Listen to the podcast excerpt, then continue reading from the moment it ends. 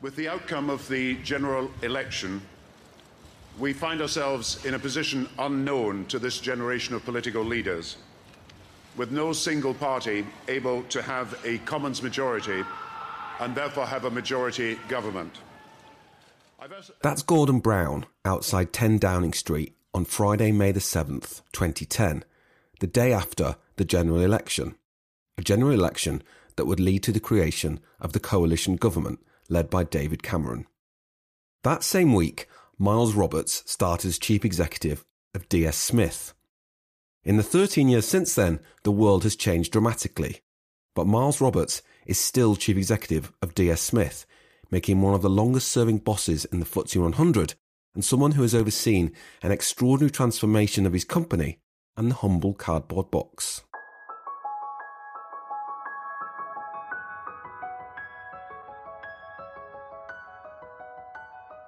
I'm Graham Ruddick, and this is Business Studies, a podcast that takes a second look at business stories from the past. In this episode, we speak to Miles Roberts about how he has transformed DS Smith. It's gone from an industrial conglomerate selling plastics and office supplies to one focused entirely on recyclable packaging.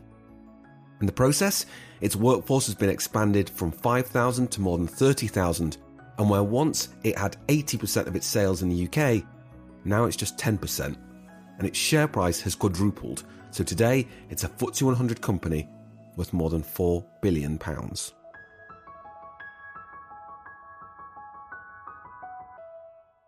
When we sort of came together and were in the company, you know, really talking to everybody and seeing where the opportunities were, then it became pretty evident, you know, pretty quickly that we just have to get out of some businesses that were just going to go nowhere and potentially could drag the company down, uh, which we sold and we're delighted we sold them. And then it's all a question of where do you grow? And it's the blank sheet of paper, isn't it? It's the where do you grow? It's very easy to criticize where you are, but it's where do you lay your bets? You know, what does the future look like? That's the bit that is um, you know, you see some companies, you know, doing some amazing things and they look forward and they make mistakes, but of course they do. But you're always looking forward.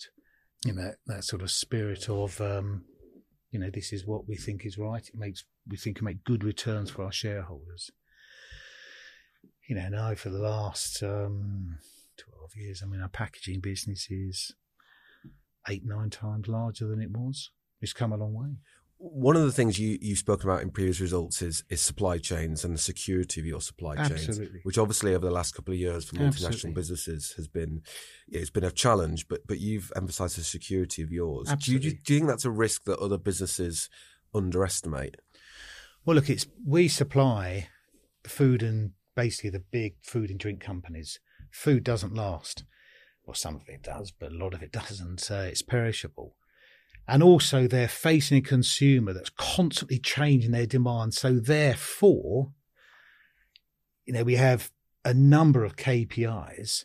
The first thing we obviously look at is like health and safety. And after that is into customer service and responsiveness. And I think we're very good at that. And the reason I say that is because our customers tell us we are. Mm. So remaining extremely close to the customer. We don't produce for stock. We produce to order. So that responsiveness is extremely important. But that takes the company to be able to work together. Because if you've got a big customer, they could want something, but it's never going to be from one factory. It's going to be from a lot of factories at the same time. And if one of them doesn't meet that objective, then effectively you failed. So that comes back to the culture in the organization, the processes that if you work in one part of the company, in fact, you're part of a team somewhere else. And so we put a lot of emphasis on this. You know, what what are the behaviours you want to see? What are the processes and the structure that support that uh, to make sure that we deliver, you know, what our customers want? And I think that gives us a point of difference. And we've seen it during COVID. We've seen when the supply chains were really put under pressure, we delivered, and therefore we took market share because of the service. And we've continued to take share. we've we've significantly increased the proportion of our business with large customers, and these customers are extremely demanding. You know, we're pleased they are, and the service, the quality, the rate of new product innovation, how we work with our supply chain, and the governance around that, that they can be sure that we are working in the right way. We're not buying from, you know, sanctioned countries. You know, we don't buy from Russia. Never have done. We don't have anything in Russia. We never have done. You know, are you are you buying from suppliers who could have child labour there? We have huge sort of governance and processes around that our customers can be confident that we'll supply them but also supply them in the right way with that right strength of our supply chain.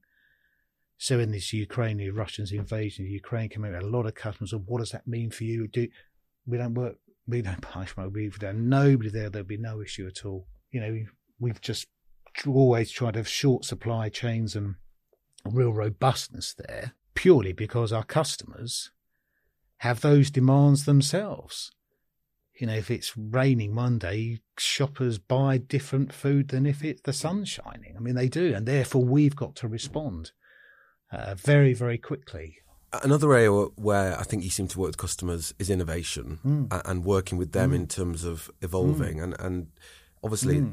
the cardboard box uh, may not, for some, hmm. seem to be a hub of innovation, but actually it is. Hmm. And you've made an incredible number of changes over the last few years. Could you just talk about some of the things that you've sort of done and changed with customers over the years? Absolutely. So, you know, there's been a whole number of changes. I mean, I think I think the first thing is that a lot of people, when they go into a retailer, they don't actually know ex- the exact product they're going to buy. They say, "I want to buy, I want to buy some cereal," and they'll go in and they'll see what's there and they'll have a look and they'll see what's on promotion. They see what isn't. And you'll find that a huge number of people just go in with the product rather than the actual brand, etc.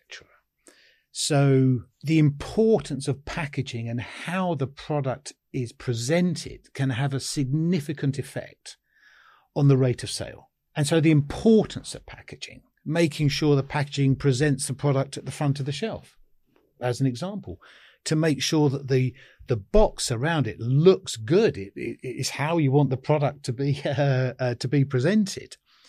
To make sure that you've got we call shelf ready packaging that allows the shelf to be replenished by just sliding a box on there with perhaps eight or ten or twelve of the products. It's very easy to replenish, so the so the shelf is always stocked.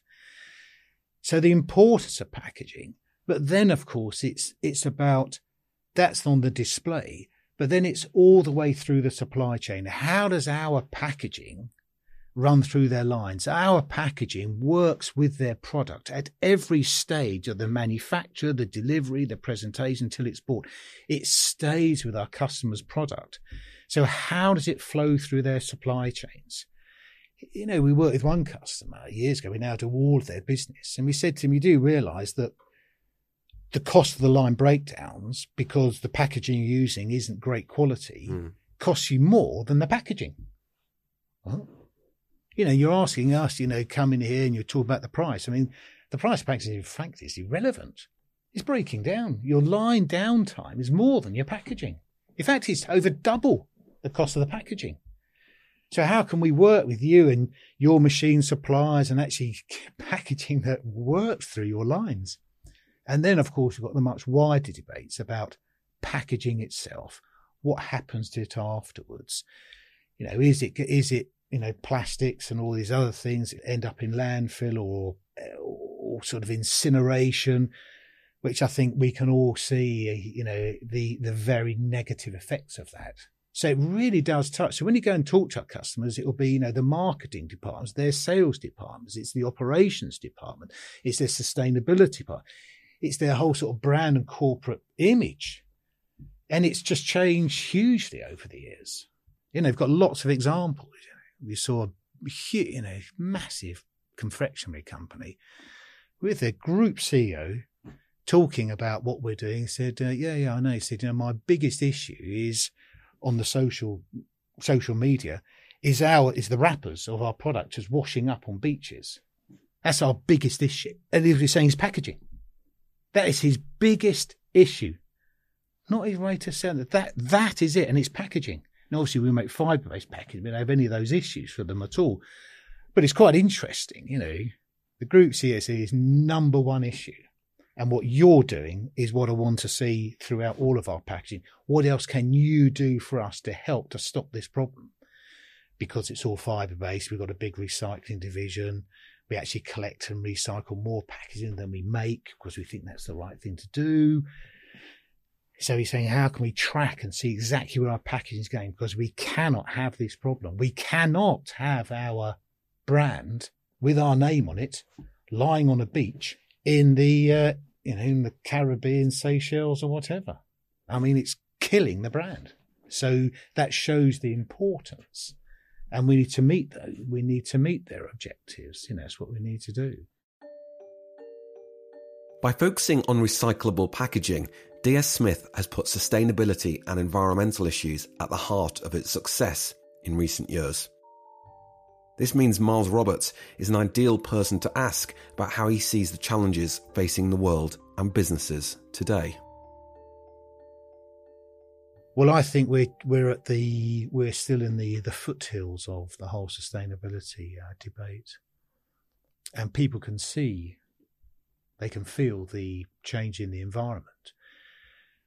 Now, there's a there's a question in people's mind is this permanent or not? But you know, just look. We're sitting here in London. I mean, look at last summer. It was forty degrees. I mean, it's forty degrees. It's never been forty degrees ever before. It's forty degrees. It was above thirty every day. You know, for weeks on end. And I think people are. Oh, hang on a bit. You know, what is this? So that's the issue with carbon but then you've also got the issue about the actual product that you make. You know, and where does it come from? What happens afterwards? Does it go into landfill? Is it incinerated? Or is it reused? Is it recycled? Because there are quite a few issues with, you know, the landfill and, you know, the dumping of rubbish and dumping of, you know, used product um, if it's not immediately visible to you with social media, you can see where where where it has gone into, and you know where where rubbish has been dumped. And countries outside of the EU and North America say, "Well, hang on, we're just not taking it anymore. I mean, we're just not taking the West rubbish and dumping it here." Frankly, I can fully understand what they're saying. So we have to deal with it, and we haven't really dealt with it. There's a long, long way to go. And I think the legislators are aware of this. We're seeing in the EU, we're seeing a lot of legislation coming through banning single use plastics, whether it's wrapping food, say in France, you're not allowed to wrap food, you know, single use in plastic anymore, like an apple. You can't do that. Well, just, just, just have an apple.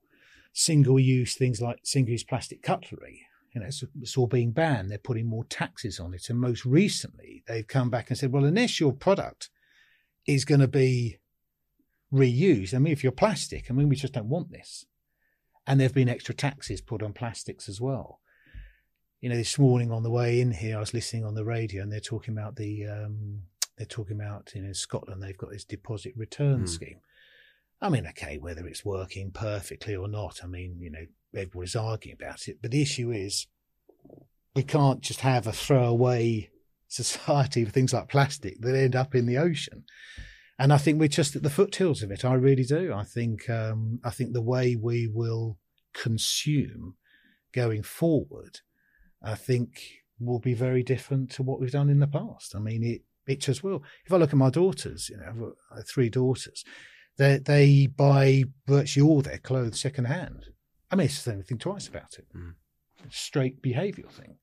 You know, if, if I mean, if I look at myself, I, I, don't, I don't buy second-hand clothes, but then I, what I have, I tend to keep for a long time. So I've always, uh, we can see a blue suit, you know, it's not exactly the most, I'm not exactly out there in the, uh, on the, on the clothes side, but, um, I, I think it will change a lot the way we consume.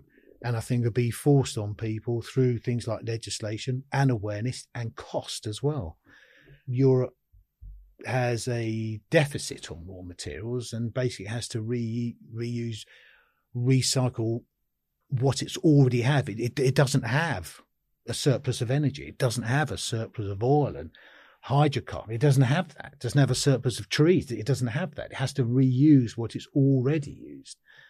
And I think countries are getting there, but I think it's going to change a lot. 100% of your materials are recyclable. Are, Yes. are you happy with the amount that then gets recycled, or is there also an issue there in terms of Well, I think sure it's a very, very good question. And in terms of fibre, the recycling rates for fibre are against other formats are very high uh, across Europe. You know, in some countries they can be over seventy percent, but I think there's more to go. If it goes from seventy up to eighty percent, well, that means fewer trees are cut down. Isn't that what we all want? So it is good. Different countries are operating differently, and there's a long way that we can go. If you look in the UK as an example, we have 200 different collection systems in the UK. 200. You know, I've just moved house recently, and where I was, it wasn't very far away. You had one bin to put certain things in and another for your food. If you go to, you know, obviously work, I spend a lot of time uh, in other countries, and, you know, you can have five, six, and seven bins and you're asking the consumer just to put their waste in the appropriate, and that makes it so much easier to recycle. You know, in the UK, put in cardboard and then you put a sort of glass and a bottle, everything top. If, you've, got to unravel all of that afterwards. Somebody's got to do that, and that costs money. And you know, people say, "Well, it's just not worth it. We'll just put it onto landfill." So I think I think we can all um, make a, a further significant improvement. And looking at the UK more broadly, you- you've spoken very eloquently about how it's a less attractive place to invest than other markets that you're in. Why is that? Well, look, we're a British company. Okay, we start here. We're headquartered here, and you know the UK used to be over eighty percent of our business. It's now less than ten percent. And for manufacturing, we found that ourselves, along with a lot of other manufacturing companies, it has become more challenging to invest in the UK. So, for example, you know, we are a heavy energy user. We say to the government, only you can determine what is our energy solution as a country over the next 20, 30 years to reach the, the net zero by 2050. As a company, we are absolutely committed to that. We're investing heavily to achieve that. But we can only invest when we understand what the government's policy is. And we don't know from the government. What is your energy solution in 2050? No, r- roughly, what is it? How much nuclear? How much wind? How much fossil fuels? There'll still be some. How much waste to energy? How much hydrogen? Tell us roughly. What, what is it? Where is it? How are you going to distribute it? And roughly, who's going to pay for it? I mean, roughly, Uh, but we don't know. So, as a heavy energy user, it makes it very challenging to, you know, to commit to significant investments when we just don't know. And there's some other things as well in the UK which I think can be, you know, can be uh, improved. You know, the the way capital is treated in the UK. If I employ somebody, then I write off their cost immediately to to in in the tax charge. But you invest. Don't forget when you're investing in machinery, you've got a lot of outgoings. Well, you can't write that off. I know you can only do a little bit. So just at the time that you're you're spending a lot of cash, the government wants to take effectively quite a large part of that on top of that. So it so it just makes the whole payback, the financial payback period longer. So why can't we just level the UK up with other European countries? And then, of course, the other area which we, you know, just as a manufacturer, it's it, it's around the regulation. Are we going to have a whole series of separate regulations in the UK that will then mean more barriers with our largest trading partner, which is the EU? Are we going to do that, or are we going to align on a perhaps a sector basis, or align around so many a, a number of things? It could be for practical reasons. It could be because actually the legislation is very good elsewhere. If we can align, then we're not going to have double costs of working in the UK. So there are a number of things we think the government can help industry work on. And I think you know, I think you'll see a, you know, a lot of uh, manufacturing business really getting quite worried. You know, we've seen a lot of customers move out of the UK and onto the continent. We follow our customers, but obviously you want to see a strong UK manufacturing base. You closed a facility in Kent last year. Yeah. Is, is there other facilities that are potentially at risk? Oh, absolutely, yeah. Oh, yeah, without any doubt. You know, we we follow our customers. And if our customers invest in the UK, then we invest in the UK. If they move elsewhere, then we move elsewhere. And we've, I mean, we're not, we don't have any plans to, um, you know, to sort of close another factory. But if, if our customers continue moving away, then we'll, we'll have to follow that. How, do, how does the productivity of your factories here compare to other Right, countries? that's a very good question. Where you have the same capital solutions, the same equipment, it is exactly the same. UK, Germany, Northern Italy, France, it is the same. The issue is the capital. And when we look at the UK's productivity issue, our argument, or our two pennies worth, is it's because you have less capital investment here. That's where the productivity is related to. Now, why? Is it because you're taxing in a very different way to what other countries? So let's level the UK up with Europe. Let's not fall behind. And we can see when we analyze these things, we can see that the paybacks in the UK typically are longer than they are on the continent because capital is treated. It's just not a good, uh, it just isn't a- as advantageous. But I'll say also it's this, you know, if you're going to invest, it's because you've got a market. And at the moment, the UK, you invest in the UK for the UK market, whereas we invest in France, that's for the EU. It's a big market. Huh? We just built a brand new factory in northern Italy. It is stunning. It's an absolute world class, and it sells into Germany, it sells into France, it sells into Austria. We've opened another one in, in Poland recently, a fantastic new facility. It supplies into Germany, you've got Poland, so it's and it just means you've got more market to work to they feel more confident about those investments. So there are a number of things, you know, that we, we, we can think of. When you talk about investment and productivity, you're talking there about your own investment, or Yes. you're talking about broader sort of infrastructure this is our investment, investment. just the company's investment. just our investment. That's where we have the same solution. It's exactly the same. The issue is it's just financially, it's more challenging to work to invest in the UK. And also you are investing for the UK market. Whereas if you invest in Belgium, you're investing for Germany, you know, you're investing for a much larger market. And, and that is an issue. One of the recent challenges that DS Smith has faced in the UK was Kwasi Kwarteng's mini budget in 2022. The company had to lend £100 million to its pension fund after it became clear in the chaotic aftermath of that mini budget that it needed to raise funds urgently. The pension fund didn't end up drawing down any of the 100 million, but this is what Miles Roberts had to say about what was a chaotic period. yeah, we um, we came into work and look, you know, there've been a lot of, you know, we recognise there have been a lot of changes, a lot of challenges, a lot of, you know, sudden movements uh, over the last few years, and therefore we run the company, you know, financially we're a bit more prudent on terms of our levels of debt and all the rest of it. And we had the day when the that mini budget in the UK uh, last year, and we have quite a big pension fund.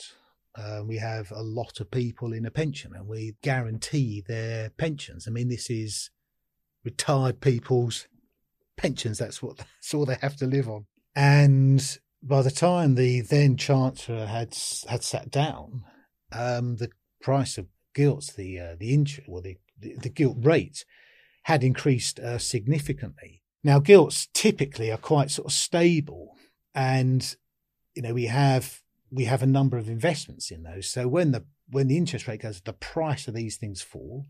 It's never about one asset. It's about how an asset that you hold here relates to another asset, and you can try to minimise your um, control your risk through effectively contracts for differences. That's effectively what it is. When the Chancellor had, I mean, the, the, the, the changes were unbelievable. We then had margin calls from the counterparty on our LDIs or these contracts for differences that we had to settle. And rather than having our pension fund fire sell assets to make the cash margin call that everybody was doing so the prices fell, we put in for 100 million. We had to do it that day, immediately, not, not, not, not tomorrow, now. We need that money or we're going to have to fire sell assets because of what the Chancellor's done. So we put the money in. We then saw the Bank of England came in and started buying gilts to prop the price up. So it came back. And we had some other liquidity in the pension fund as well. So ultimately, that facility was repaid uh, uh, to us. But it was about safeguarding the assets. You'll see it in pension funds when you look at their their funding ratio. That's that's where the damage is. It's not it's not a headline number, but it's in there, and that means companies then have to pay more in the future, or heaven forbid, people ultimately may have a lower pension. That that day, what was it like for you? I mean, did you, were you sat watching the budget, and did you know as soon as the gilt markets were moving? Well, to be honest with you, I wasn't watching the budget. We had some other meeting. I got a call from our pension chairman, who said because you know it has over a billion of assets, and we are it's actually our biggest creditor, and these are all our ex-employees, you know, who've worked for us. And we've worked over many years to bring the deficit there right down. It's virtually, I mean, now on an accounting basis, it's actually in a small surplus. So again, it's guaranteeing. And he called him and said, we, we need money now. He said, I said, you know, what's happening as explained. So we've got the finance director in, we all sat down, we discussed this. You know, we have no option. I mean, they're our biggest creditor. We don't want them to fire sell assets. If they did at a low price, we'd have to make it up anyway. We don't want anybody to wait. We put the, but we had a hundred million spare. We can do that. We're a big company.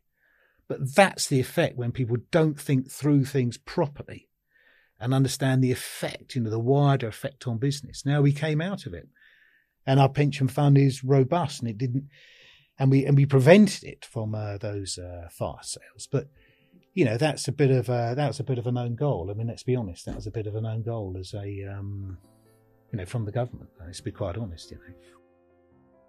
Miles Roberts' journey to becoming a FTSE 100 chief executive has taken a few twists and turns. He left school at 16 before the father of an ex girlfriend convinced him to rethink what he was doing with his life. He went into engineering before training as an accountant and becoming finance director at Costain. He was then chief executive of cleaning products maker McBride and then joined DS Smith in 2010. It's to uh, uh, sort of around Crystal Palace. Uh, and at that time, that's what uh, people did. And I, and I was working, I worked for a um, sort of a plaster, really dry lining. It's true, I just know an ex girlfriend's father said to me, what, what the hell are you doing? What on earth are you doing? It's complete waste. You've got a brain in your head, you know, what, what are you doing? I mean, his mantra, you know, if you've got some brains, then you should, you should use them. You know, you can't duck out. You've got to lean in. You've got to get involved and stuff. And so then I went back and started, uh, you know, you get these courses, you can do A levels and stuff when, uh, in the evening and stuff. So I did that and, um, you know, I found I could do those things. I could always do my math, you know, I could always, uh, I could always do my maths. And then I so I did that and I worked again. And then I, I worked for this engineering. I was always interested in practical things like engineering. And then I started working for this company and wonderful company, wonderful. And then went to university and then worked for them in university and afterwards and um, studied engineering and, you know, it all sort of developed from there really. When did it become clear that you, you were rising up through the ranks, did you then want to become a CEO or a leader, um, or was it something that just happened? Well, to be honest, it's something that just happens. You know, you. I think it's important. You enjoy the work you do. You feel you're making a real difference. Was it something I was actively going out? No, but circumstances change. One company, we, you know, there there are some there are some issues in the company you know, the CEO left and was at the board meeting, the board turned around and said, right, we want you to be the CEO. I said, "Well, let's let's have a think about that." And he said, um, "Well, you've got ten seconds." I said, um, "Okay." I said, "Fine, okay," and then we're off. You glad you said yes? no, it's. I mean, it's a you know, it's another company, a fantastic chairman, um, super super chap. Not just because he gave me the job, but just just anyway. Uh, but oh no, it's absolutely wonderful. It's a privilege. I mean, there's there's no other. It's an absolute privilege. Absolute privilege to have these jobs. Do you think your engineering background has helped you? Oh yeah. I mean, I, I work in a, you know, a business that makes things. You know, in a very sort of, you know, for these customers in manufacturing. And the thing about engineering, you know, you are you're bringing together all of the sort of techniques and tools there are to solve a problem. You know, if it's about making a, you know, a new car and designing a new engine, well, you're bringing all of your thinking together to solve a practical problem with people in teams. And I think personally, I think that is a fantastic training, a practical application of all the things that you've been learning about, whether it's how people work, whether it's um, the culture of an organization, whether it's the technology that you're going to use, whether it's the tax issues that you could be facing, whether it's the legislation, whether it's the supply, you've got to bring it together and say, so what are we going to do? You know, how are we going to solve that? Who's going to do it? How are we going to do it? How do we know we're doing it? And I personally think for business, that is a, a, a huge um, training platform and again, you know, it's an absolute privilege to be able to have done that. How you solve problems, the application of science to everyday problems, you know, harnessing all the strengths we have to improve everyday life this is your 13th year, I think, in the job. Mm. Uh, that makes you one of the very long, top long serving bosses in the FTSE 100. Yeah. How do you feel today as CEO compared to how you did at the start? Do you still approach the job in the same way? Are you still as motivated as ever? I mean, in a funny way, when, when you get the job, it's because people really sort of want you and like you and all the rest of it. But actually, you're the least qualified to do it. It's now later on, and you've learned all of these things. And I think as you've been there for longer, you you should be more um, you know potentially um, yeah more able to deal with issues. You know, the company today is very very different to what it was previously. You have a responsibility in your role about supporting the organisation. Yeah, and in terms of marking my own homework, I'll say once you've been there for a while, I mean, we like long service in DS Smith. I think, you know, there's we like it when people stay. I think the average person, you know, shop floor, everything stays with us 11 or 12 years or something like that. You know, we like that because it's a, it's not straightforward. And the relationships in the company and all these things are, are very important. You can't just suddenly create them.